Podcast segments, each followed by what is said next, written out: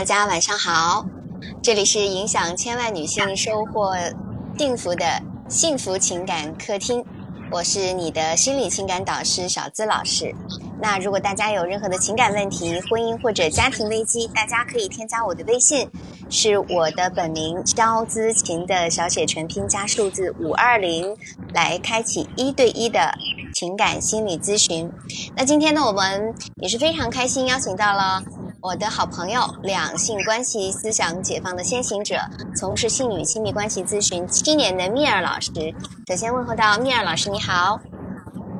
Hello，小子老师好。然后呢，各位小伙伴们，大家晚上好。嗯，因为蜜儿老师今天是去，因为周末嘛，去徒步了，所以现在还在出出租车上，是吗？能听到那个 外面的这个杂音。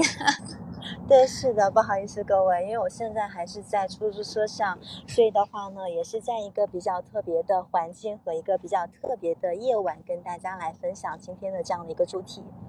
嗯，没关系啊，我们应该还是蛮听得清听得清楚的。那我们今天要聊的话题呢，是不知道大家有没有这样的感受？呃，恋爱过的。特别是婚姻，在婚姻中的人可能体会的比较深，生活当中总是会不自觉的嫌弃伴侣，怎么办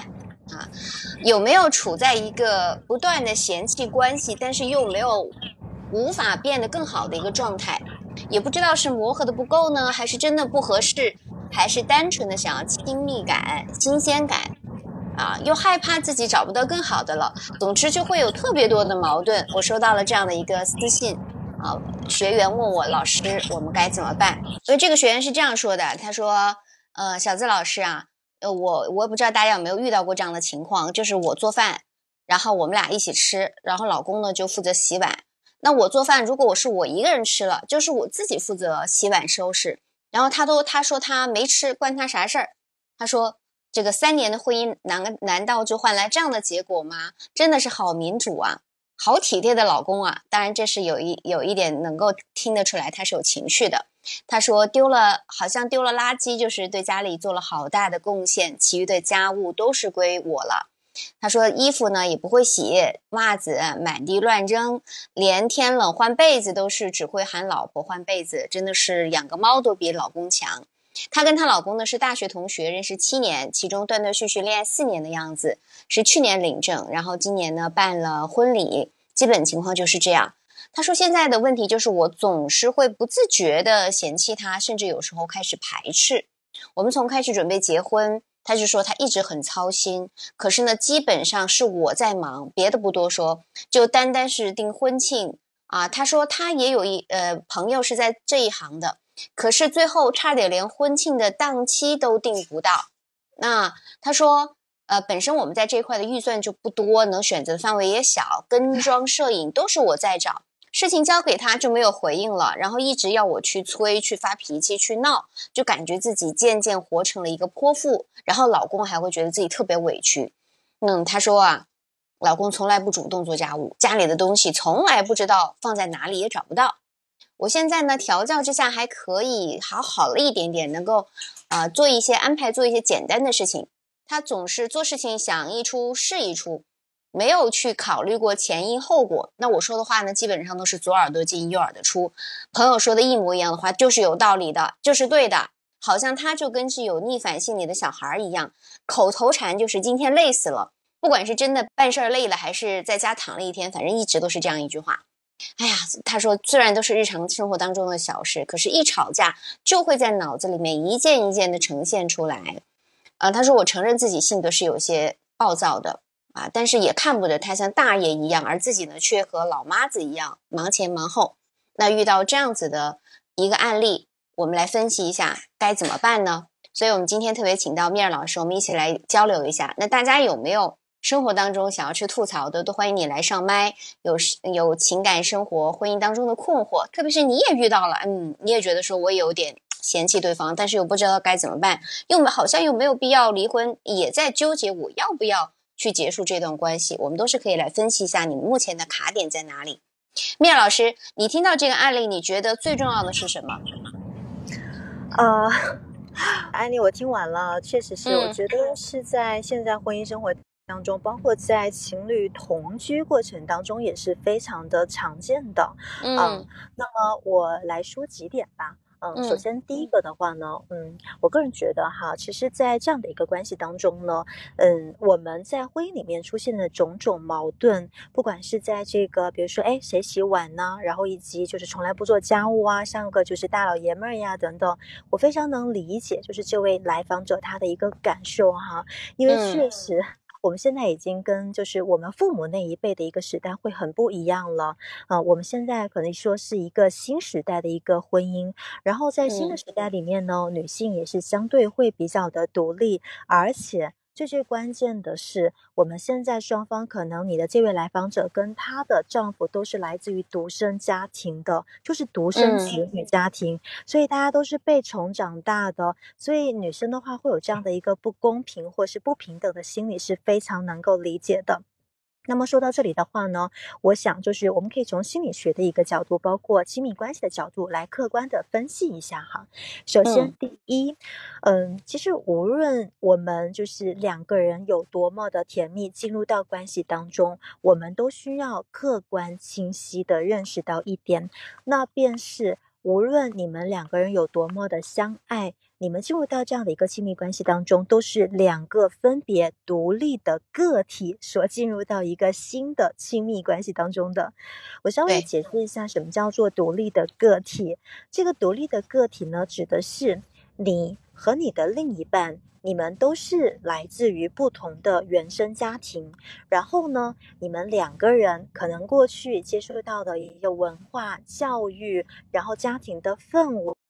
为，然后成长环境，包括你们所接触到的这个人际关系、朋友圈都是不一样的。那么有这么多的不同，也就以至于两个人即使刚开始真的是你侬我侬，然后双方看对方特别的顺眼，可是当你真正的进入到生活状态之后，你就会发现有很多的差异性是不可避免的啊。然后，那就像刚才这位来访者说。那我老公他就是完全什么都不会，好像是我像老妈子一样。那我们可以做一个小小的假设哈，有没有一种可能是，嗯，这位来访者她的丈夫在她的小时候，或是在她的原生家庭里面，他就是不需要做任何的家务啊啊，可能在他的家庭里面，他就是从小呃都是妈妈来帮忙做的啊，然后呢，包括是呃套被子啊，以及从来不需要他洗碗，从来不需要他去倒垃。机，所以他一直以来形成了这样的一种模式，觉得这事情跟我没有关系。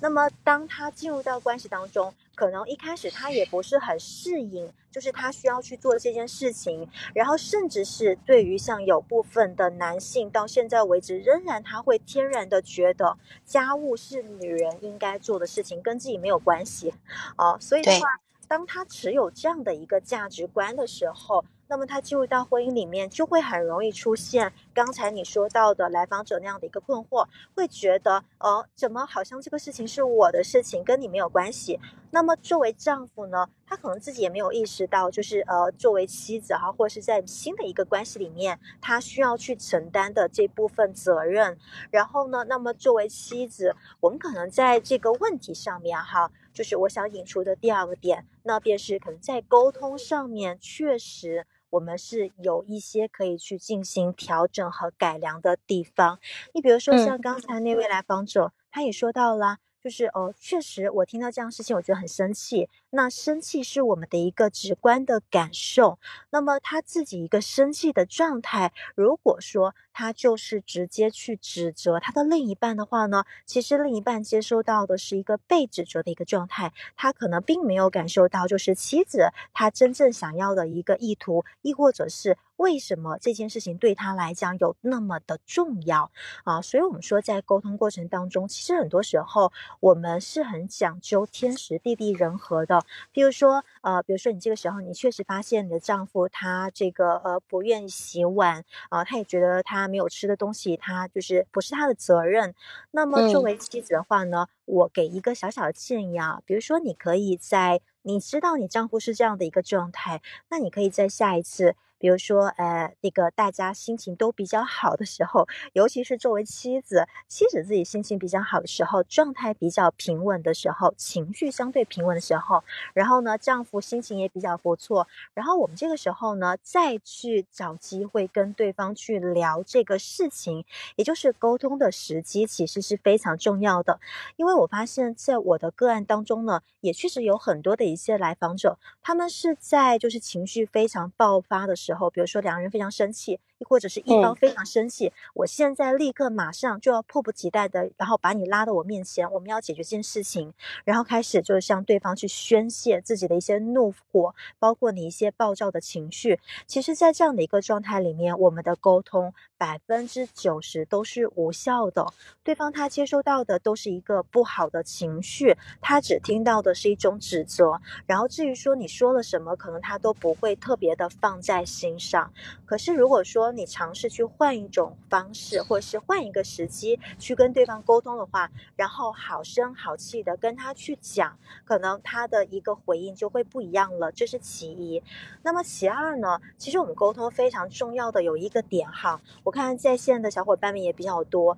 我觉得其实各位无论是男生还是女生可以学习起来，其实很简单，那便是我们在去跟对方沟通的时候。我们可以尝试着学习用第一人称去跟对方说话，然后更多的是去表达你的感受。比如说刚才讲到的洗碗这件事，那我觉得很生气。作为妻子的话，你就可以跟丈夫说呀，比如说哈，假设讲，哎，亲爱的，就是我觉得哈，你上次没有洗碗这件事情，你觉得你没有吃，然后你没有洗碗，说实话。我听完之后，我是挺生气的，我是挺不舒服的，因为我觉得这个这是两个人的事情，而且这个碗的话一定要分得这么的清楚吗？如果说你要是能够偶尔的帮我一下，我会比较的开心，或是我会觉得哦，你是有真的参与到这个家庭事务当中来，我心里会比较的舒服，而且我也会觉得这是你在乎和爱我的一种表现，就是你去表达你的个人感受，以第一人称。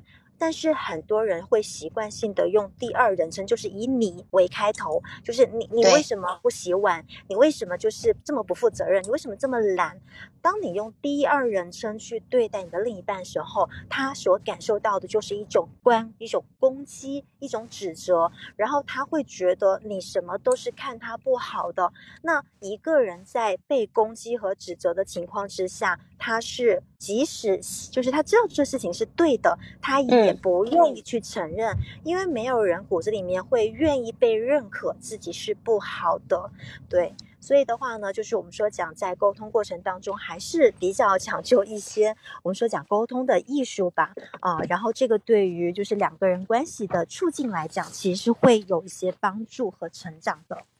对，刚刚蜜儿老师讲到有一个很重要的原因，为什么在生活当中容易嫌弃对方？这是我们的主题呀，是因为。你们各自的原生家庭不一样，那么就会有有有一个很重要的一个点是什么呢？你们的生活习惯不一样，对吧？我们可能从小到大，你可能会觉得，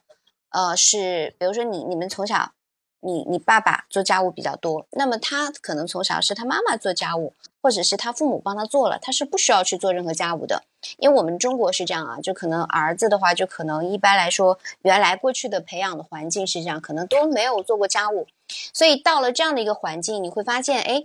我们我们的内在的这部分的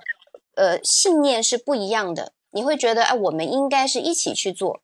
这个家务，但是他可能会觉得这个就应该是女人的事儿，所以我们就看到是原生家庭的不一样。刚米尔老师有有有给他出一个主意，就是我们第一个就是要情绪清空情绪去表达，而不是去指责啊，你为什么不在情绪当下？因为很容易在情绪当下的时候说一些很激动的话，对吧？说一些让自己后悔的话而伤害到对方。如果基于情绪的争吵，其实很多的沟通是没有任何意义的，反而会怎么样？越吵，关系会越糟糕，对方可能都会有造成一定的误解。本来是小事儿，但是会把矛盾扩大啊。同时呢，刚刚有一个建议是，大家可以用第一人称去代替第二人称。什么是第二人称？就是你你怎么怎么样啊，或者是用这个疑问句，你为什么没有怎么怎么做呢？你为什么就不能够把这个家做的怎么怎么样？如果是你听到这句话，你会感觉是怎么样？我我举个例子啊，比如说。你们两个人的这个，呃，信念观念不一样。你跟他说为什么你总是这么自以为是？这是这是第一个。第二个是你不愿意听我的想法，让我觉得不受尊重。大家觉得两个感受是不是会不一样啊？第一个就是第二人称，然后会为什么是这样？是一个疑问句，对不对？那第二个是陈述句，同时就是刚米尔老师讲的，是一个我的感受，我觉得不受尊重，对吧？它是我们的第一人称，所以我们只表达感受。生活当中是需要练习的，因为基于沟通，我们从小到大，其实不管是男生还是女生，其实都没有很练习过。可能你从小到大，你的父母都是这种互相指责，那么长大之后呢，你就可能去有这样的一个习惯，也是去指责。因为我接过很多的案例，我我的学员去截图她跟她老公的聊天记录的时候，她都没有觉得她是在指责对方。为为什么老公他不听我的呢？会发现他其实是不知道自己在指责，其实就是一些用词，包括我们讲的第一人称是第二人称上面，我们是完全没有概念的啊，这个是需要去呃学习的。第二个，我们我我今天讲一个点啊，就刚刚面老师你讲的是。原生家庭不一样，对不对？生活习惯，还有一个就是，不管是这个案例还是生活当中，我们很为什么去嫌弃对方？有一个最重要的点是什么呢？就是我是不是有未满足的需要？是不是有未被满足的需要？啊，比如说你一直挑剔对方，其实有可能不是代表对方的这个行为真的是有多么出格或者过分。否则你肯定离开他了，对不对？如果他真的是突破你的底线，实际上是不是因为这个行为破坏了你的一个内在期待？比如我们，我有个学员就是这样啊，她呃是外向型的，她老公呢是内向型的，然后她很不喜欢她老公就是在跟她朋友接触的时候，就是去说一些她觉得是呃很莫名其妙的话，她觉得她老公就是不合群。啊，然后他会觉得说，我喜欢这种很真诚的表达，啊，所以我们会看到一个内向型的和外向型的结为夫妻的时候，他们是不是有很多的是不一样的呀？是，就是他们的性格是不一样的。那么外向型的这个学员，她其实对她老公的一个内在期待是，她希望老公也能够像她一样那么的活泼，那么的开朗，那么的会交流。但是呢？她的老公是没有，目前来说可能没有这个能力的。但是我们要看到是什么呢？看到的是，呃，她老公是非常努力的在融进这个环境，但是他可能讲的话并不是那么合适，所以在她看来是有一些莫名其妙的话，好像有一些冷笑话，可能不是那么的实符合时宜啊。聂老师现在已经到家了吗？对对对，我现在已经到 家了啊。好，那那行，那我们继续啊。那大家这个时候有任何的这种情感困惑，包括你也有今天呃这个主题，比如说你你也不知道为什么会不自觉的被嫌弃或者是嫌弃对方，那我们都是可以上麦来讨论。你有任何的情感困惑啊，婚姻困惑，大家都可以来点击右方的小，就是下方的有一个小手手去点击来。发言，我们两位专家呢会在线为大家来答疑，会互动。同时，因为我们这个开聊的模式啊，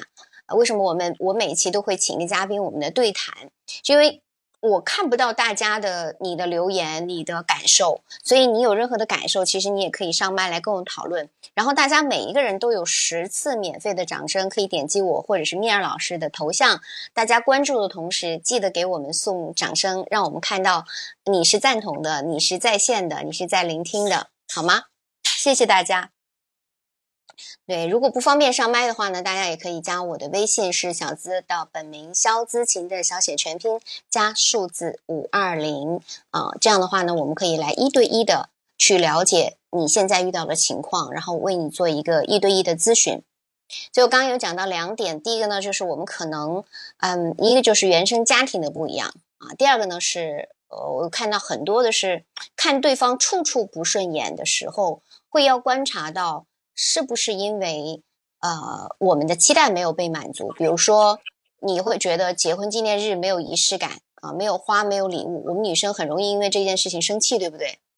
连转账都没有，小紫老师太生气了。但是为什么生气呢？真实的原因是什么呢？啊，是不是这里有一个有一个点是，比如说我们对仪式感看法每个人不一样。如果他没有给你送礼物，是不是代表他就不在乎你呢？其实不一定的，对不对？第二个呢，如果说对方经常满足你被重视的需求，比如说，呃，我爱你，在生活细节上很照顾你的感受，那么其实如果没有这些节日的仪式感，你也不会那么大的愤怒。有很我们的很多的女生会会这样去抱怨她老公，或者是有很大的期待，但是又没有收到礼物的时候，会非常的沮丧、委屈和难过。所以这个是我们真实的需求没有被满足。比如说，我有没有让他觉得我是最特别的？他仍然是爱我的，他是非常重视我的。因为我们女性的内在需求是被重视，然后对方给我们一个安全感啊，然后对方被懂得啊，被对方当做唯一，这是我们女性的真实的内在的需求。米娅老师有什么想说的吗？对，其实我还真的是有一点想要补充的哈。对，嗯嗯，呃，就我想补充这一点呢，也是在我接触到的很多的一些女生个案当中，我发现会有一个共性，像你刚刚讲到的，首先第一个，我们女生呢确实是会渴望爱，然后渴望被爱，但是呢，我们看到其实有很多的一些在婚姻当中，所有的我们看到的矛盾背后，有一点，反而是我发现很多女生她之所以他对另一半产生很多的不满，背后是因为他压根儿就没有意识到，其实他根本就不懂得怎么去好好的爱自己。嗯，对，就是他不知道，其实他是因为，你像我们渴望一件东西的背后，就是因为你特别的缺乏，对不对？嗯啊，然后比如说，我很希望我的老公能够在意我，我希望我老公能够更加的爱我。我希望老公能够很在乎我，包括信息秒回等等。然后呢，他也会想要去，比如说试图的去，呃，去找老公去说一些什么事情。其实他可能是在做一个试探，就是女生很喜欢去做一种试探，然后呢，来去。证明你是爱我的这种试探和证明的背后，其实无非都是想表达你爱我这件事。但是各位女生们，你们在去寻求另一半去爱你的同时，你有没有去问问你自己，你的爱的能量是怎样的？你对你自己又有多爱呢？就是如果说哈，我举一个例子，比如说我最近接触到的一个个案，那个女生呢，她是呃身体非常的不好，就是自从结婚以后，身体就一直很不好。然后呢，呃，就是跟她老公在同房的时候，可能都会受到一点点小小的影响。当然，她最近一直在吃中药，就做了一些调理。然后他就跟我讲到一件事情，他说：“妙老师，我发现我老公最近好像不正常，就是有出轨的现象。”啊，我说你是怎么发现的？他跟我讲，我看到他的手机上面有聊天记录，而且我发现他的包包里面是有那个男性的延时片和套套的。但是我们已经有半年多时间没有过过一次夫妻生活了，所以他要这些东西的话。就是肯定不是跟我来使用的，所以他应该是跟别的女生用的。然后就因为这个延时片，还有包括这个呃套套，然后那个女生就是长，就是很长一段时间里面，她说我基本上每天每天晚上我都失眠啊。她老公如果说当天晚上没有，比如说十二点之前没有回来，她能够一直等等到她老公凌晨三四点，然后回来了才睡。她说：“我老公只要一天晚上没有到家，我就睡不着，我就我就是一直失眠，一直失眠这样的一个状态啊。然后她说我也吃不下饭，因为我记得有一次是下午三点钟，他给我做就是来找我做个案咨询嘛。然后在做这个案咨询的时候，你知道他整个人的状态是怎样吗？就是完全是一个就感觉特别虚弱的一个女人，然后躺在床上。”他连说话的这个口气都已经感觉快要是用尽他全身力气了啊！然后跟我说，他说：“老师，我没有吃午饭，然后我也没有吃早饭，然后我现在吃不下。”就是你完全看到他整个人的状态都是非常的糟糕的。哦，哎，我想到一点，就是我们女性好很容易因为某一个点，特别这个点是你重视的，比如说你老公的背叛，很容易去影响到我们深层的安全感。因为安全感和内在的力量的不足，你就像他啊，这么的虚弱，然后吃饭吃不下，睡觉睡不着，对吧？然后整个人是完嗯全没有精力的，没有整，已经影响到了他的生命状态。好像我们女性真的是，是以我们讲女性是情感动物嘛，男性可能他如果呃发现他老婆有出轨情况，他可能还会有跟他的哥们儿啊，或者说他事业上的去做。但如果一个女性她在事业上又没有追求，她把她老公当做唯一的时候，她就很容易形成这样的一个状态，就是我的生命生活又没有意义感。我觉得就是这是你的这个来访者，我觉得好像就是有这种很虚弱的，好像他就是为了对方而活的这样的一个感受。对，是的，嗯，嗯所以呢，当时我就有就是发现我的这位来访者有这样的一种情况，然后呢，当时我就跟他说了一句，我说你觉得你现在这样的一个状态值得你老公来爱吗？啊，然后包括你自己足够的爱你自己吗？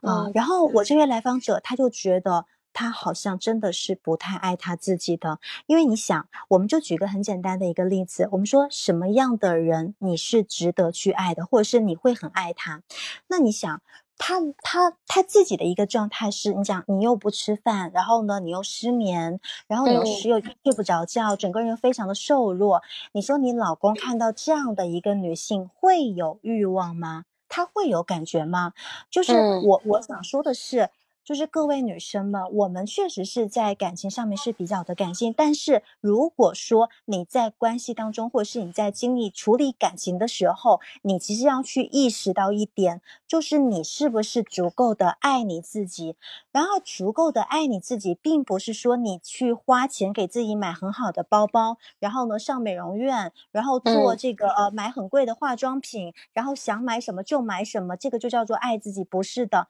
爱自己是真正的发自内心投射到自己身上，就是首先你得学会对自己好，对自己好。首先第一个就是你自己的健康，你得重视，你的嗯感受你得重视。比如说像我那位来访者。嗯，他说我每天我晚上我老公只要不回来，我就会失眠啊。我说你其实你自己明明知道，其实她老公这么长时间不跟她发生夫妻生活，其实背后她老公对她是有很多的怨言的。为什么呢？嗯因为她从一开始结婚一开始，她的身体就非常的虚弱啊，然后包括现在就是她的一个状态更加的糟糕。就她老公不是不想要碰她，而是背后她老公会担心，如果说你身体已经这么虚了，我再来碰你的话，你能吃得消吗？那他这个虚是什么原因呢？就是他，你刚刚讲到，他结婚之前可能就会有一点虚弱，然后他嗯是不是有一个心理的成因，是我用我的虚弱来引得对方的关注？我不知道你跟他在做咨询的时候有没有去剖析这个部分啊？但但那师，你说的嗯这一点是非常，你你的猜测是非常正确的啊。这嗯个就是我这位来访者他一贯的作风，就是他一嗯贯的作风都是在用表示我很弱，我很需要你，我病了。我现在快不行了，然后把自嗯己做的越是就是很糟糕的一个状态，然后来引起她老公的注意，从而的话嗯呢，让她老公对她稍微的关心一点点。对，这应该是从小到大的一个模式。那从小因为她生病啊，呃然后可能只有生病的时候，别人或者是他的父母才会更关注他。那么他会就把这个模式会带到生活当中。我生病了，我虚弱了，那我就代表我需要照顾呀，你需要关注到我的需求呀，对吧？这这就是很很多的呃女性，她就是她没有办法给到自己力量，她觉得我就是虚弱的。啊，这个当然就是米尔老师刚刚讲的，我不够爱我自己。那当然，我们还是回到今天的一个主题啊，嗯，就是在这个部分的话，嗯，我们跟这个就是被，因为其实就是被嫌弃嘛，对吧？就是被她老公有一些嫌弃，她的根源是呃不够爱自己，对吗？你刚刚有讲到，我爱自己其实不是说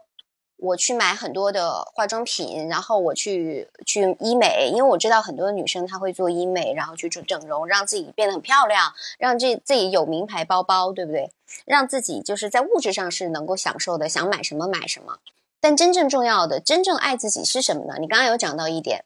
那我首先是要保证自己的身体健康，对吧？对，然后要重视自己的感受，我认为就是重视自己的感受其实很重要的，嗯，然后在这方面，女生们真的是，嗯，我建议啊，各位女生，如果说你想在关系当中能够获得更多内在的这种满足感的话，你是需要学会去重视自己的感受，嗯。嗯，那女生会说，对啊，我就是很难过啊，我就是重视我的感受啊，我自怨自艾也是我重视我的感受啊，对吧？我天天就今天我下午有一个学员是讲，他说我因为害怕对方嫌弃我，就可能也是有一些生病，然后我我因为这个问题，我怕怕他不接不接受我，所以我会每天会哭啊，这也是重视感受的自己啊，就就大家会觉得那就是很重视我的感受啊。嗯，可能在我看来，我觉得这并不是真正重视自己感受的一种做法。嗯，对，呃，就是你真正重视自己的感受，比如说像我们刚刚讲到那位来访者，呃，她自己就是在，比如说她在发现她丈夫出轨的时候，呃，她会一个劲的将所有的注意力全部都集中在她的丈夫和寻求第三者的一个信息上。嗯。嗯，然后呢，他会拼命的想要去呃寻求第三者的信息的同时，证据，他对证据，然后呢，他也会说，他说老师，我忍不住，我会去在网上搜很多关于出轨的文章，我就是想看。我就想看看，就是到底男人出轨之后，他还不会回，还会不会回归家庭啊？等等，所有的这一切的外面，包括她等她老公到凌晨三四点，包括她不愿意吃饭，这些全部都是外在，她在做一种自我折磨。她并没有真正去重视她的感受，就他完全没有把自己放在一个很重要的位置去感受他当下的需要和他当下的一个。就是我们说的一些痛苦，真正重视自己的感受是，比如说你面对这样的一个事情，你要知道，外在的所有的事情都是你没有办法去控制的。你的丈夫几点回来，你控制不了；他在外面是不是真的有女人，你控制不了；他出轨的对象到底是谁，你控制不了；那个对象是谁，什么时候要离开，你也控制不了。嗯，但是你能够真正控制的是你自己。比如说，在当下，如果你真的觉得你很重要，如果你真的是能够考虑到，哦，我丈夫是出轨了，但是我也知道我自己很重要，我的感受是什么？我的感受是我很不舒服，我很难受。然后我这个时候我觉得很悲伤，我可以哭，我可以去宣泄，因为哭泣本身它也是在宣泄情绪的一种非常好的方式，它是有疗愈的功效的啊。对。然后呢，因为我也遇到过一些女生，她说，呃，她是哭不出来的，就是在遇到一些非常悲伤的事情，她哭不出来。其实，在这个背后也是她没有去真正的去回到自己身上去感受她的当下。那么。在这些种种，你回到自己身上的时候，如果你真的是发自内心的知道和认为你很重要，而且你无论你的丈夫出轨与否或怎么样，你都是值得被爱的那个人的话，那你回到当下，你会自己知道你需要做哪些事儿，哪些事情是值得你去花时间和精力去做的，然后包括包括来就是找专业人士做。就是心理咨询，因为有时候你去感受到你的感受的时候，你会发现你自己的能量和力量是非常有限的。当你痛苦到一定程度，你解决不了这个事情的时候，可能你会抑郁，你会焦虑，你也会就是影响到你的日常的正常生活的时候，这时。如果你真的足够爱自己，你足够的去重视自己的感受，你就知道这个时候你需要来找专业人士来帮助你了。就像一个生病的人，我痛到不行的时候，我知道这个时候我需要去看病。对，那大家如果遇到了类似的情况。你又说不出口，然后就比如说你的情感被阻隔，也没有不知道怎么去重视自己的感受，呃，大家可以加小资老师的微信，是我的本名肖姿琴的小写全拼加数字五二零，来开启一对一的心理情感咨询。大家也可以关注我的头像，里面呢就会有详细的，就是怎么去搜索微信加好友就可以。嗯，刚刚有讲到，我特别认同米尔老师讲的，就很多女性她其实没有办法去。啊，一个是说出自己的感受，以及重视自己的感受。我觉得我们也可以去剖析一下，到底什么才是重视自己的感受。就拿我今天也接到了这个个案为例啊，那我这个学员呢是，嗯，如果从重视感受，他从小就因为自己的感受，呃，就比如说害怕被评价，他可能就就是去阻隔了跟男生的一个接触，会导致三十岁左右可能都没有没有。太多的这个异性的接触的一个经验，就只谈过一个男朋友。然后呢，因为就谈过一个男朋友的时候，因为她害怕对方，比如说发现他是有一些呃有一些生理的问题的，所以她会每一天一想到这个事儿，她就会哭。她其实是哭得出来的，对不对？所以有一个问题是，有很多的女性，她会一直困在自己的情绪当中，走不出来，对吧？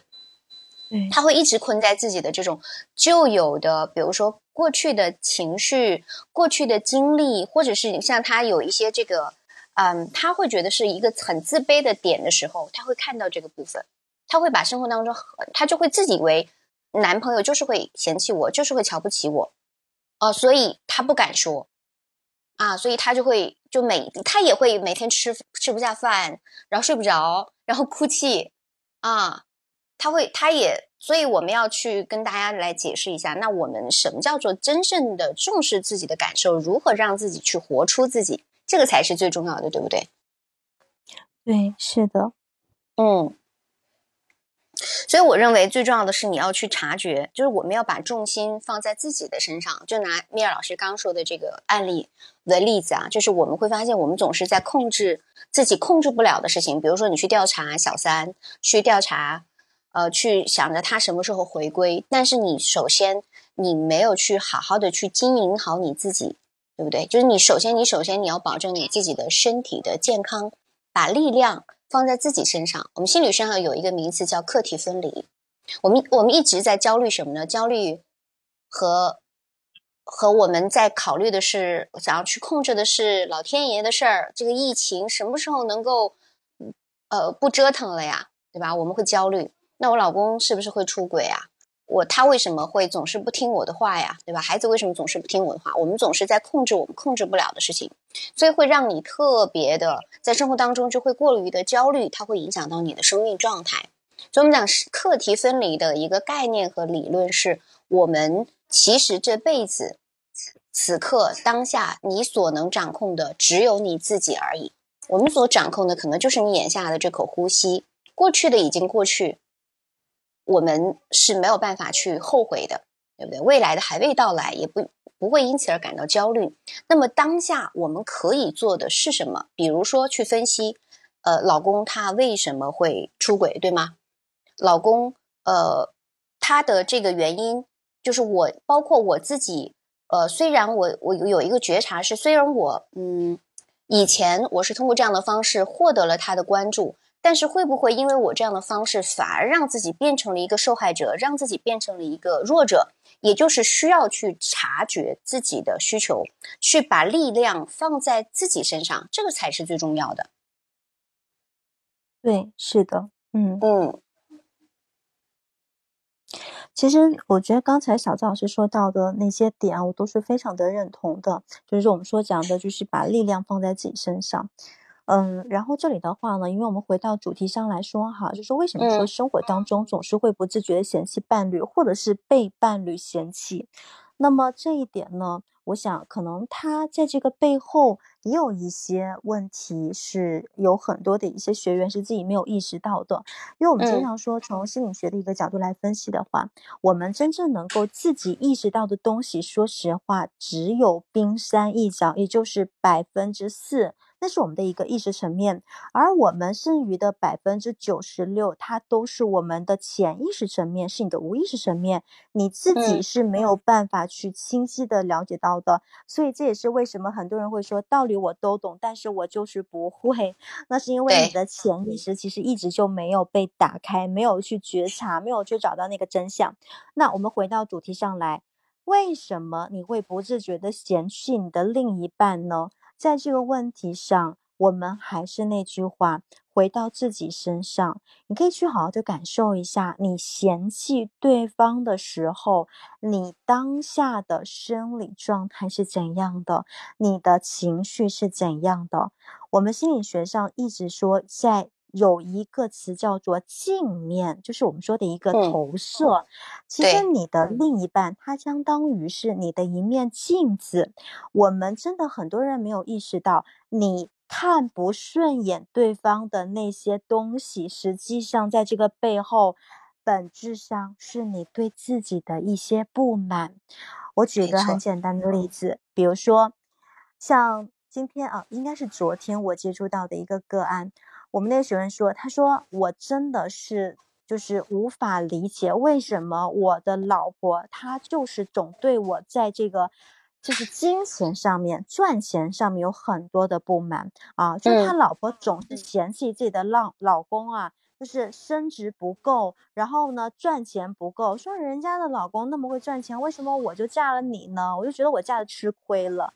其实。”我们把这个问题稍微的停顿一下，我们去往下去剖析。我们来剖析下这位太太她自己的赚钱能力。其实这位太太她自己的赚钱能力也是很一般的，但是也正因为她自己其实对自己的赚钱能力是觉得不满的，她对于金钱的满足是没有被渴望的。这个很有可能是来自于，比如说他的原生家庭，他从小他在金钱上面没有得到满足，所以的话呢，成年以后他就不自觉的把这种对金钱的渴望投射到了他的另一半身上，或者是投射到了他男朋友身上。我们会发现。对于这方面，有一些女生她会不自觉的会想，我一定要找一个事业有成的人，我一定要找一个很会赚钱的人。她对于那些很会赚钱的，或者是那些事业有成的男性，会有一种天然的好感，有一种天然的这种慕强的好感。就无论这个男的他性格怎么样，他是不是渣，他是不是会疼人，那些东西都不是最重要的。最重要的是，我先仰慕的是他赚钱的能力，他事业上的能力。但是你会发现，往往在事业上做得很好的一些男性，你在跟他进入到亲密关系当中时候，你又会滋生很多的不满了。你会发觉他没有那么的疼你，你会发觉他除了你以外，其实他身边还有很多其他的资源。所以在这点上面，有一些女生就会觉得，那我找一个老实本分的人结婚。可是找个老实本分的人，这本身是你的诉求，你能够觉得在这个背后获得一些安全感。但是呢，当对方他没有那么强的事业心的时候，他没有那么强的赚钱的动力的时候，你又对他产生很多不满了。这个背后，其实说到底，就是你内心对于自己赚钱能力的一种不满。因为你对于金钱的一种渴望没有得到满足，所以的话呢，你就开始嫌弃对方。说到底，就是在嫌弃你自己。然后除此以外，就是因为我是引了一个就是关于金钱的一个个案，我觉得这在关系当中很常见。那么除此以外，那么在线的各位小伙伴们，你们自己也可以去盘点一下，你可以去罗列一下。你嫌弃对方哪些点，然后你嫌弃对方的那些点，你觉得都是对方不对的那些点背后，其实绝大多数层面上都是来自于你对于自己的不满，这就是我们说的内心的投射。而这个内心的投射，其实说实话，确实。我们很难通过自己去看见它，所以这也是为什么我们会跟大家去说，就你如果说确实是你存在这些问题的话，最直接有效的办法就是来找专业人士做咨询，无论是你可以来找小石老师啊，或是来找蜜瑶老师都可以。你在专业人士的帮助之下，在心理专业的一个引导之下。能够帮助你去看见那些你一直看不见的问题，而只有当你真正去看见这些问题时，才有可能去真正的解决问题。嗯，面老师说到这个案例的时候，我就想到我已经做过的一个案例，是现在算是蛮有成就感的。这个学员找到我的时候，哦，就是他会嫌弃，就刚刚讲的，他会嫌弃他们家老公太内向，就之前啊。然后在生活当中，可能就是总是有气无力的，总是为什么会这么累？因为她是这种活力满满的一个性格。那当初为什么会找到老公呢？是因为老公能够满足她的内心的需求，比如说能够给到她安全感。而且实际上我们在咨询当中会帮她去发现啊，她的老公是安全型依恋，哈。那么安全型依恋的一个最大的好处，它是能够满足她在生活当中的日常的一个需求的，比如说沟通啊，比如说很呃能够陈述性的去表达自己的需要啊，我情绪不会很激动啊。比如说，会更更愿意去关照到他呀。那么他其实满足了这个需求之后，呃，生活了两年，他会发现，哎，我好像那个部分的需求满足了，我好像不足够。我我好像他他那个时候他的内内在是会有一个呃有一个向往，或者说有一个未满足的一个渴望。我希望我找个跟我一样的兴趣爱好的，跟我一样有有一样这种。特色的，但是我老公好像又不是那样子的人。我老公相对来说内向一点，他会愿意待在自己的这个呃房间里面，或者说自己的这个这个空间里面。那在这个部分，我们要去调整的是什么呢？就是他对自己核心需求的一个查找。我们讲，呃，如果你要获得幸福，最重要的是什么呢？你不能什么都要，因为。每一个人他都是有优点有缺点的，对吧？那个老公他满足了你最核心的需要。如果你需要，就像刚面老师讲的，如果你你想找一个有钱的老公，但是你又需要他能够满足你的情绪价值，每天很照顾你，那是不可能的。当你很失落，你你情绪不不稳定的时候，你是焦虑型依恋的时候，如果找到一个安全型依恋，他能够满足你的情绪的需要，能够给到你的这个情绪价值的一些提供，能够。重视你，给到你疼爱，给到你安全感，其实，呃，你可以把日子过得非常的幸福。所以，我们经过应算是一两个月的调整，那么到第三个月的时候，她跟她老公就非常的幸福，因为她知道，哦，那些是我的一些理想化的一个投射，是我会把一些，比如说我对一些呃电视剧当中啊，或者是以前的这种呃初恋呐、前任的一些投射，投射到。我对我现任老公的一个要求上来，但是我老公是做不到的。他能够接纳这个部分之后，他就会更愿意怎么呢？去看到她老公的缺点，呃，她老公的优点，而不是缺点。所以，我们我经常会呃讲到一个观念，是我们在婚姻当中一定要去用放大镜看对方的优点，用老花镜看对方的缺点。但很遗憾的是，我们。为什么今天会有这个主题？就是我们经常会用放大镜看对方的缺点，用老花镜看对方的优点。嗯。对，是的，嗯，就是人无完人嘛，嗯，就是我们会，而且说到这一点的话呢，我也想就是接着呃小周老师的话补充一点点啊，对，就刚刚说到这个完美的人了，对，因为我们去找一个另一半时候，好像大家都会觉得我找一个另一半，我就是为了来填补我的不足的，填补我没有的那部分的，然后我们就成为一个完整的人了，啊，其实呢，这个它只是一个一部分，一方面，而在。另外一方面，我希望大家能够去意识到，就是这个世界上，我们确实是不存在一个完美的人，而你的另一半，他绝对不是一个完美情人。我们其实是需要学习，都是比如说，在我们需要对方的某些点的时候，那么其他的部分。我们可能就没有办法完全让我们的另一半充当了。比如说，啊，你你可能觉得你的另一半能够给到你很好的情绪价值，我真的这是一个非常难得的一个品质哈。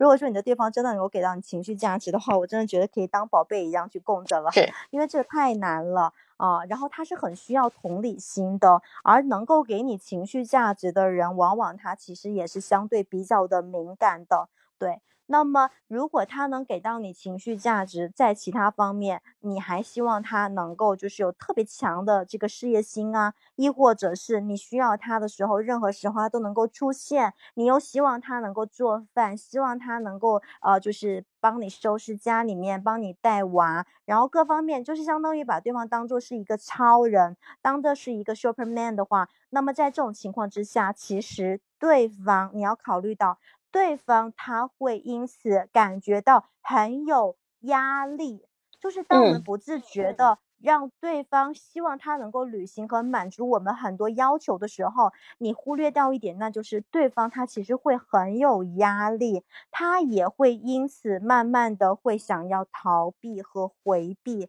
所以。就是各位，无论是男生还是女生，呃，我希望大家其实，在学习爱自己的同时，你也是要知道，就其实你是有这份能量的，就是有很多事情你是完全可以自己去旅行，可以自己去做的啊，你也可以去分配好你的就是人际关系，比如说你再去聊八卦的时候，可能你跟你老公讲，他根本就不 care 不感冒，那这个时候你就跟你的好朋友去说就好啦。啊，不一定什么事情都要去跟你老公讲的，然后包括呃，可能再去谈论到某个话题，或者是你你某些事情你需要去解决的时候，你也要去想想这个事情，其实你可不可以自己先解决？如果你自己可以解决的话，你是不需要去麻烦别人的，不是因为他是你的另一半，他就有这个就是责任应该来为你去处理哪些哪些事，包括。我们讲到很简单的，比如说马桶堵了，亦或者是 换灯泡啊，你会觉得，哎，家里面就一个男人，你不做这件事情，谁来做？就是我也想跟各位姐妹们说，你知道我们在医院里面，我们经常会举个例子，就是说你们家下水道就是堵了的话，你找谁？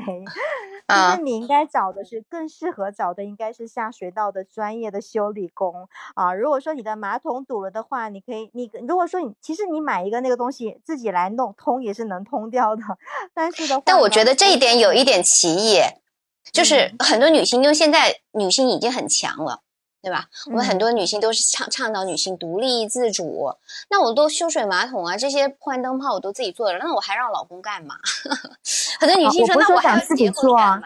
不是说要自己做，就是我想说的是，如果你的老公他 OK，他如果擅长，他能做，当然好，那你可以让他来做。可是呢，我说的是，不是说所有的就这件事情本身，首先他不是男人的责任啊，他不是男人的责任。对，然后第二个呢，不是所有的男人他都呃擅长做这个事情啊，就像你看你你这个呃一开始时候小赵老师说的那个个案，就那个男生他连被子都不会叠，然后呢他就不擅长对吧？会，他不擅长对。而我觉得我说的是我们所谓的这种就是嫌弃各方面，其实是，呃，如果你首先你能够理解到一点，你知道，首先这个事情呢，就是我们不管是灯泡也好，包括马桶也好，包括下水道堵了，或者是你的煤气灶坏了等等，这些家里面东西坏了等等，它首先它是有专业人士可以来维修的。啊，这个不是不是说是个男人他都会啊，也不这倒是一个新的观点。对，就是他是由专业人士可以来维修的。没错，没错。就我们可能会有一个，就是一个默认的观点，就他是个男人，他就应该对性性别刻板印象，没错，他就应该这样做，对吧？他就应该闷，对吧？他是个男人，他就应该闷，他就应该会修灯泡，他就应该会修下水道。他不会的话，他还是个男人吗？他可能就会从这个方面去嫌弃对方，对不对？所以刚面老师其实会告诉对方。不要因为他是一个男性，你就会天然的以为他会做这件事儿，包括呃这个家务，我们还是要从根本上去了解。比如说原生家庭，他有没有学习这些，包括他以前的生活习惯，他有没有呃，包括他的工作环境、生活环境有没有习得这样的一个能力，对吧？对，其实刚才说到这个修这些家电呢，等等，你反过来回到我们女生身上是一样的，就是男生如果说如果你的丈夫他天然的觉得你是个女人，所以就应该你来带孩子，所以家务就你应该会，你就应该会做饭呢，这个事情就由应该由你来做，你心里面是什么感受？就是这个事情不是。做饭也好，带孩子也不是天然女人就会的，也不是说天然就一定是女人的职责，对不对？所以为什么说我们女人很辛苦？我们自己都认为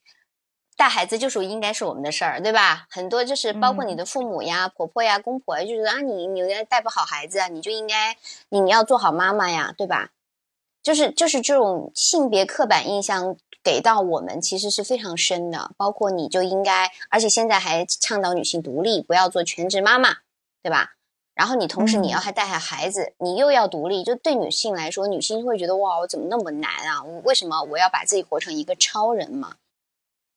对你就是你不需要成为超人，每个人都是一个普通人。对我刚刚说到那个点呢，就是如果说你有这些先入为主的印象或刻板印象的话，那。当对方没有满足到你的需求的时候，你就会生气。然后甚至是你会嫌弃，嫌弃的背后呢，其实就是你不满足嘛。然后呢，你对这个人不满足，然后这个人的不满足的背后，也有可能你会因为，比如说进行了姐妹之间的对比呀，或者是你天然的还是有先入为主那个概念，觉得他就应该怎样，然后背后所产生的。所以我们在遇到这样的事情的话呢，我们其实很多时候应该是会先回，应该需要先回到自己的这个事情本身啊，这个事情真的是应该他应该做的吗？啊，这个有没有什么事情他是？对方应该做的呢？如果说你心里面感觉到不舒服的话，那你是可以跟对方去沟通的嘛。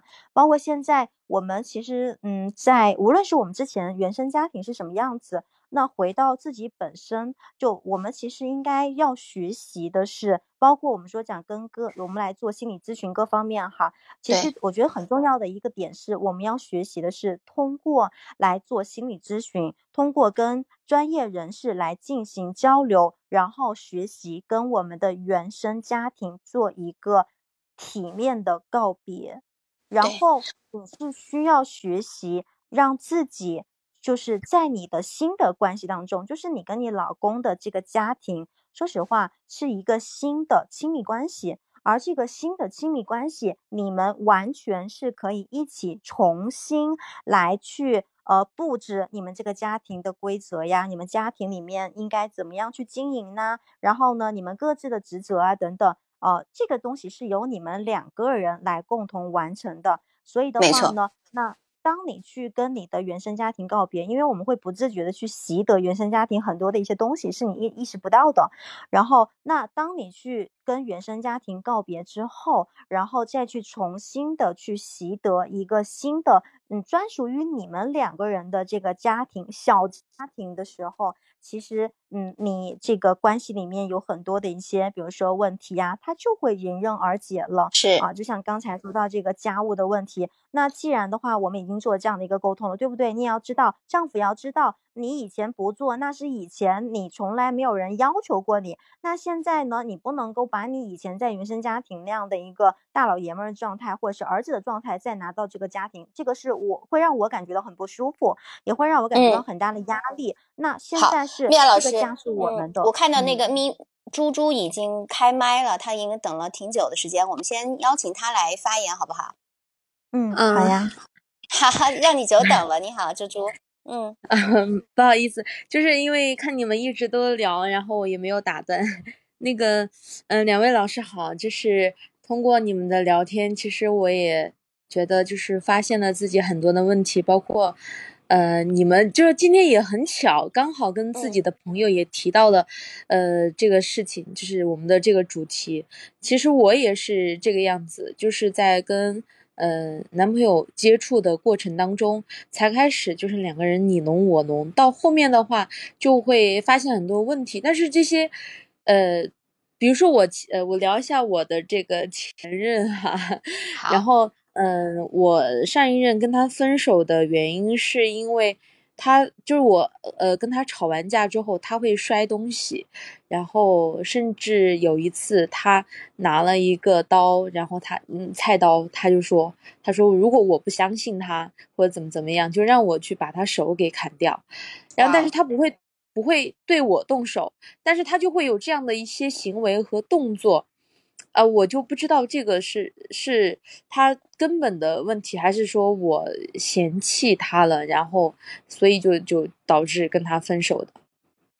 嗯，你你最后跟他分手的原因是什么？你觉得？就是呃第三次呃，但呃真正的原因，我我就是我可能要重新梳理一下哈，呃，就是因为我觉得。我是相当于我个人的条件要比他好一些，比如说，呃，不管是挣钱还是说家庭环境，然后还有就是，嗯，个人能力，我觉得我都是，呃，要超过于他。然后我觉得，但是，呃，我是想跟他，就是我觉得我喜欢他，然后我想跟他一起去打拼自己的一个事业或者是一个未来，我都觉得我是，呃，相当于。嗯，受了一些委屈，然后或者是说就是将就，然后但是他还就是没有那么宠爱我，反而就是在嗯，谈恋爱过了差不多四个月的样子，他就原形毕露，然后对我发脾气，嗯，摔摔东西，嗯，对我就不知道到底是我哪个地方环节，嗯，出了问题，让他就是突然会就是像变了一个人，然后或者是，对对对，这个是一个非常好的案例啊！我首先觉得正好也特别符合我们今天的主题，就实际上你会发现。他条件不如我，对吧？然后他还没有做到怎么怎么样，比如说没有关注我的情感感受，对我还不好。但他各方面条件，比如说赚的没有多，长得没有漂亮，对吧？那可能家庭环境没有好。就你你你在跟他接触的过程当中，实际上他能感受到你对他的嫌弃，他肯定是知道的，所以就会换到你身上。你为什么找他做你的男朋友？你喜欢他什么呢？嗯，我喜欢他的才华。啊，才华是啥？就是，嗯，比如说，就是其实，呃，我跟他都是，呃，从类似于从商的，然后再有一些就是商业观念的点上，嗯，他会给到我一些，呃，辅助也好，还是说帮助，就是思想上和行动上的一些，呃，帮助。呃，金钱上呢？他呃也会有，但是呃不会太多，因为他本身自己也挣不了，也不是说挣不了多少钱，就可能是呃还行，但是呃跟我比较而言的话，他可能就是呃稍微要差那么一点点。嗯，实际上你刚刚讲到，你其实会喜欢他的才华，那这个才华包括是不是包括他有一些思想其实还不错，比如说。会比较内涵，想的会比较远，会有一些能够帮助你的点，包括一些行为上面、行动上面，其实你会看到，看见看到他的一些，比如说，嗯，还就是有一些嗯行动力，对吧？所以这个是打动你的部分，对吗？对，是的。那他，你嫌弃他的那个点，是不是觉得他赚的没有你多？但是他在你们在一起的时候。他在情绪价值上面没有给到你足够的一些，比如说让你觉你的安全感，或者是让你觉得被重视、被懂得。对，就觉得，嗯，我我把我这个这个身边的嗯异性，然后因为你，我全部都已经拒绝掉了，然后我也是用心在跟你去经营，然后我也没有觉得嫌弃你挣的少，或者是说你的家庭条件不如我。呃，我觉得我个人是觉得自己还是呃在有一些无形的付出，虽然说没有，就是说呃给他用很用到很多钱，但是呃对于我而言，我觉得我还是对他比较舍得嘛。他给我买，嗯，打个比方说买个呃一千块钱的东西，我会给他买八百块钱的东西，就是会这样子来。所以我就觉得好像就是觉得自己。感觉哈，自己付出的还是蛮多的，但是他却不是那么的珍惜。为什么会觉得他不珍惜呢？在哪些方面表现的让你有这种付出感不舒服的感觉？就就觉得他对我大吼大叫嘛，就觉得很不舒服。嗯嗯，我嗯有有一个点是他的大吼大叫，可能是他从小到大的一个习惯，也就是他可能的的确确。处理情绪的能力是不太足够的，因为他有一个比较激动的情况，就是他会拿刀，对吧？你要怎么怎么样？说的太对了，对吧？就是要我要把手砍掉，来去证明什么什么？可能就是他可能从原生家庭也好，或者他的先天气质特质来说，他就是处理情绪的能力是不够的，对吧？他的大吼大叫有可能不是你的原因，是因为他自己，比如说对他自己无能的一种愤怒，嗯啊。嗯嗯，所以所以，但是他但是对你而言，你会觉得是我对你付出了这么多，你为什么吼我，对吧？就是你们两人在这一点上是没有彼此的去看到背后，就是行为背后的，我们讲冰山后面对方的感受和渴望的，他也没有看到你的渴望，你是希望你付出了之后，他能够更重视你，或者是对你更温柔一些，对吧？那么他可能。也是他的希望和渴望是什么呢？他为什么有那么强烈的一个情绪，拿刀啊，然后吼，他吼的是什么？正好这会儿断掉了。嗯，好，就我刚看到他的这这一点啊，就是会就是比较典型的嫌弃呃男朋友，就我会看到他在这个关系当中其实是会有比较强烈的一个付出感的，就包括他说为了男朋友去跟所有的异性去断掉联系，那是她男朋友要求的还是她自己做的，对吧？我觉得这是需要区分，这是她自己的选择，所以我们有一个很重要的是为自己的情绪负责。为自己的选择负责，你做的这些其实是你自己的选择，而不单纯是为了他。就像我们很多女性说，我为了你生了孩子，但这个孩子是你们俩共同的呀，对吧？你你也是孩子的妈妈，对不对？你要你要作为一个成年人为自己的一个选择负责，这可能会让你在关系当中没有那么强烈的一个付出感啊。当这个女生可能在这个过程当中，我就觉得她的付出感是比较多的，所以在对待这个男生。嗯，为什么会有吼叫？我先不说他这个情绪失控，的确是危险的。但他情绪失控的背后，其实我们是不太了解，呃，这个原因的。你怎么看，米尔老师？嗯，呃，首先我是非常认同你刚才说那些点啊，我觉得确实是。嗯，就是这个男生他的这种吼叫的背后，呃，有他自卑的一些地方在，而这个女生呢，可能无形当中就刺激到了他自卑的一个发起，对，嗯，然后另外一个的话呢，可能从从这个视角上面，我我想就是稍微的补充几点，是我个人的一个看法。首先第一个呢是。这个女生，呃，在去跟这个男生谈恋爱的过程当中，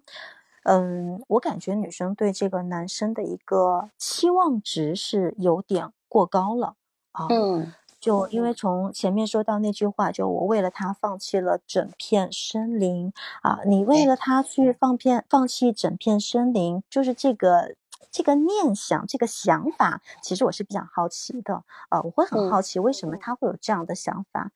因为你想，如果说我们真的就是跟一个男生在一起，哈，就是我不知道在座各位女生们，你们再去谈恋爱的时候，你们会面对这些男生，面对你的男朋友，会觉得我为了你放弃了整片森林啊？然后那。当你去说出这句话的时候，你的姿态又是怎样的呢？啊，给我的感觉是，我觉得他从一起点，就是起点的时候，他就已经是一种就是俯视她男朋友的一个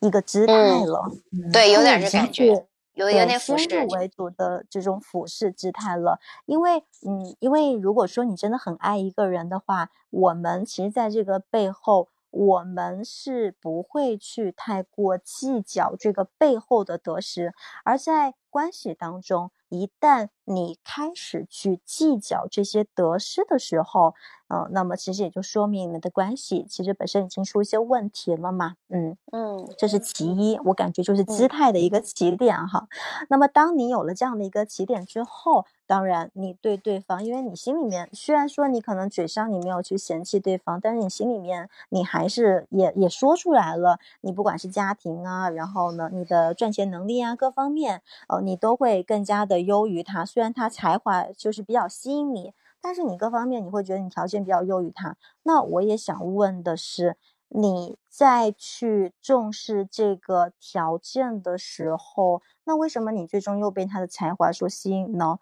就是如果说你既然就是想要哈，我们说你是不是内心真的是想要找一个啊能力赚钱能力比你强，家庭条件跟你 OK 的，对吧？门当户对的这么一个人，那你如果说是想要找这么一个人，在你的心里面你有这样的一个呃定位的话，那你为什么没有去寻找这样的伴侣？没有去寻找这样的伴侣，或是说这样的伴侣为什么没有被你吸引？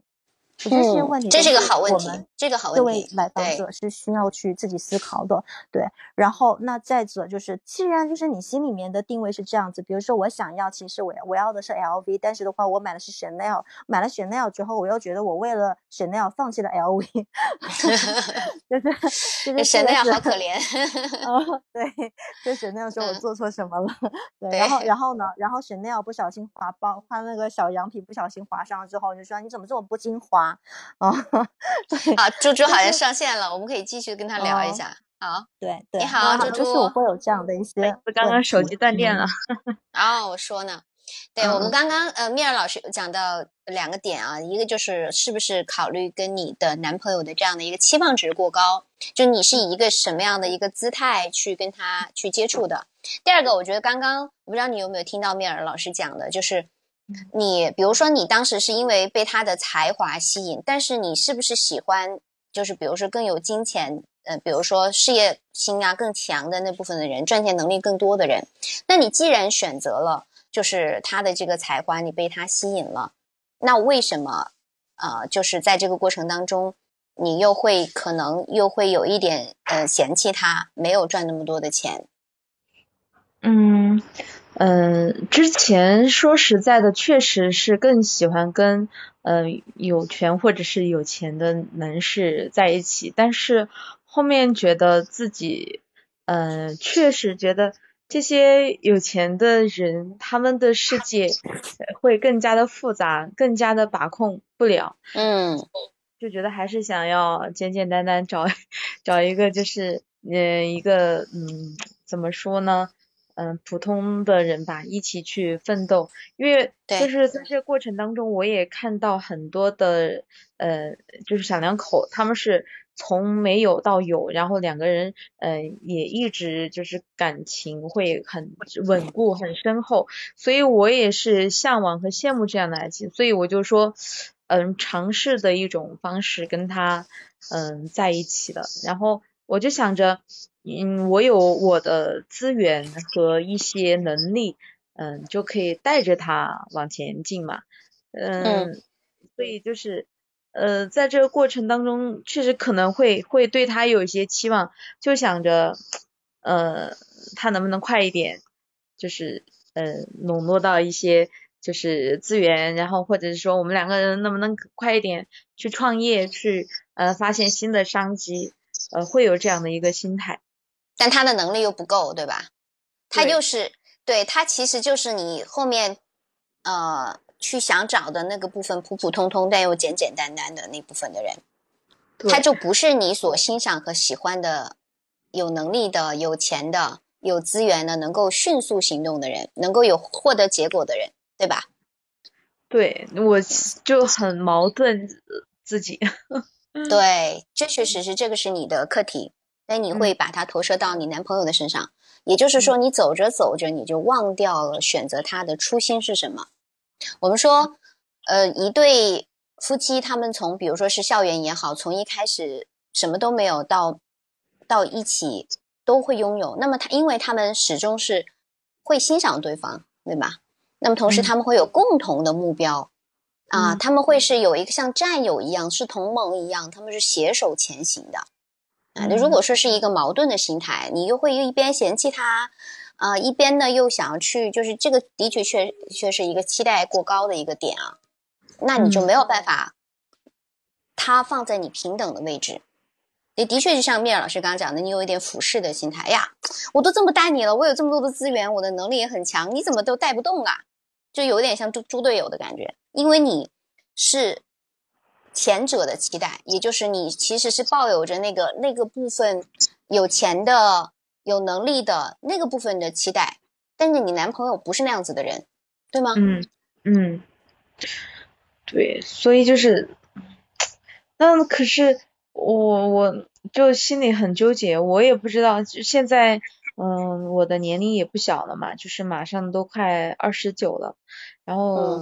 自己现在也还单着，就不知道怎么去选择了，因为我觉得有钱的我又。把控不了，然后对没钱的吧，我又觉得就是 有一点瞧不上。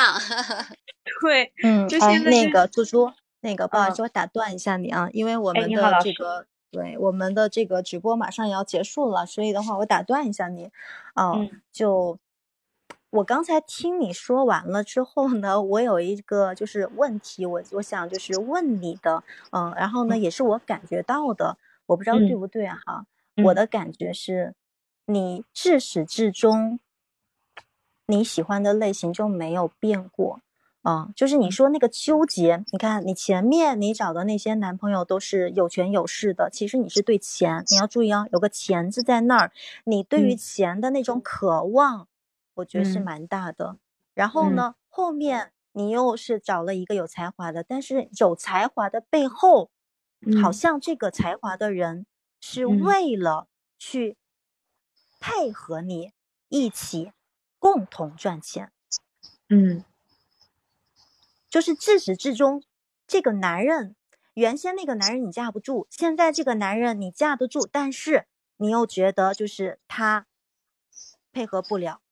他没有办法。在你的这条道路上，你指定的这个道路上，能够和你一起去达到你要的目标。所以，我我感觉你在这个，就是可能不单纯是这个恋爱，不单纯是钱的问题，或不单纯是恋爱的问题。我只是从这个钱的这个上面，首先一点，我感受到你对于金钱的渴望，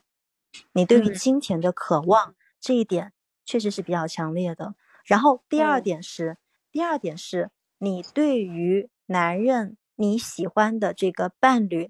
你你到底喜欢是？你到底喜欢他们什么？你是真的喜欢他们吗？你可以回去问问你这句话啊，问问你自己，你真的喜欢他们吗？你真的喜欢你这些那些那些有权有势的男人，喜欢你的这个男朋友吗？前任的吗？这个问题你可以好好问自己，你真的爱他们吗？嗯，这是这是第二个，还是喜欢背后的什么？第三个。第三个，第三个就是我想说的是，如果说你既不想要去呃依附于就是那些有权有势的男人，他们太复杂了，你想自己去创造没有问题，那你有没有一种可能啊，你自己去赚赚赚钱，自己去创造这个金钱，然后呢，你你选择你的那个爱情？就是你自己去赚钱呢？为什么一定要带上你的 另一半呢？如果说你的另一半他就不是一个，就是就是对于赚钱比较呃会来事儿这么人的话，那你又渴望爱情，你又希望想要平淡的生活，我感受到了你想要平淡的生活，那有没有一种可能是，你去相信你自己，没有你的另一半，你依然可以赚到很多钱，你可以满足你物质上的需求，然后你。选择一个你真正爱的男人，跟他过普普通通的日子，这不就平衡了吗？可是老师，就我我是这样想的，但是我在做这个事情的时候，就是女孩子创业还是会，嗯，会遇到一些问题，比如说我们会跟男性客户有一些接触，然后我的那个前男友他就是非常的介意这个事情，以至于就是，嗯。我我就是跟他接触了完了之后呢，我很多的男性客户就是跟我聊天，他都会很介意，所以我就把嗯嗯那些男性客户跟我呃就是关心的话题，我都会就是嗯保持的非常有距离，然后可能就觉得嗯我如果我走我自己的这种一个人去做这些事情的话，可能会遇到这些问题。所以我就想着是跟着我另一半一起去做，我去推动他，他去嗯接触这些事情和事业，就不会把我那个我不知道还有没有一种可能，还没有可能是他能够理解你创业的过程当中是需要跟客户接触，他同时又能够信任你，给到你信任，你是能够把得住自己的底线，你是有原则的，因为很明显你的前男友他的这个安全感是不够的。他是不够信任你的这个部分，所以他会呃控制，对吧？他会有一些怀疑，所以你这个其实是南辕北辙了。所以你是希望娜娜你来你行你上，但是他又不行，对吧？又不给力，所以最好的方式是他来信任你，因为这个部分是你擅长的，对吗？就你创业嘛，对吧？资源人脉都是你的。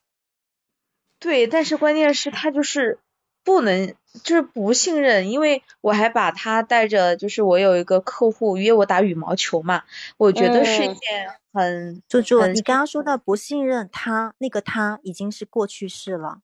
嗯，不代表说你未来不会遇到一个像就是小智老师说的那个他，没错，明白吗？嗯，没错。而且还有一点呢，就是我想我想说哈，嗯，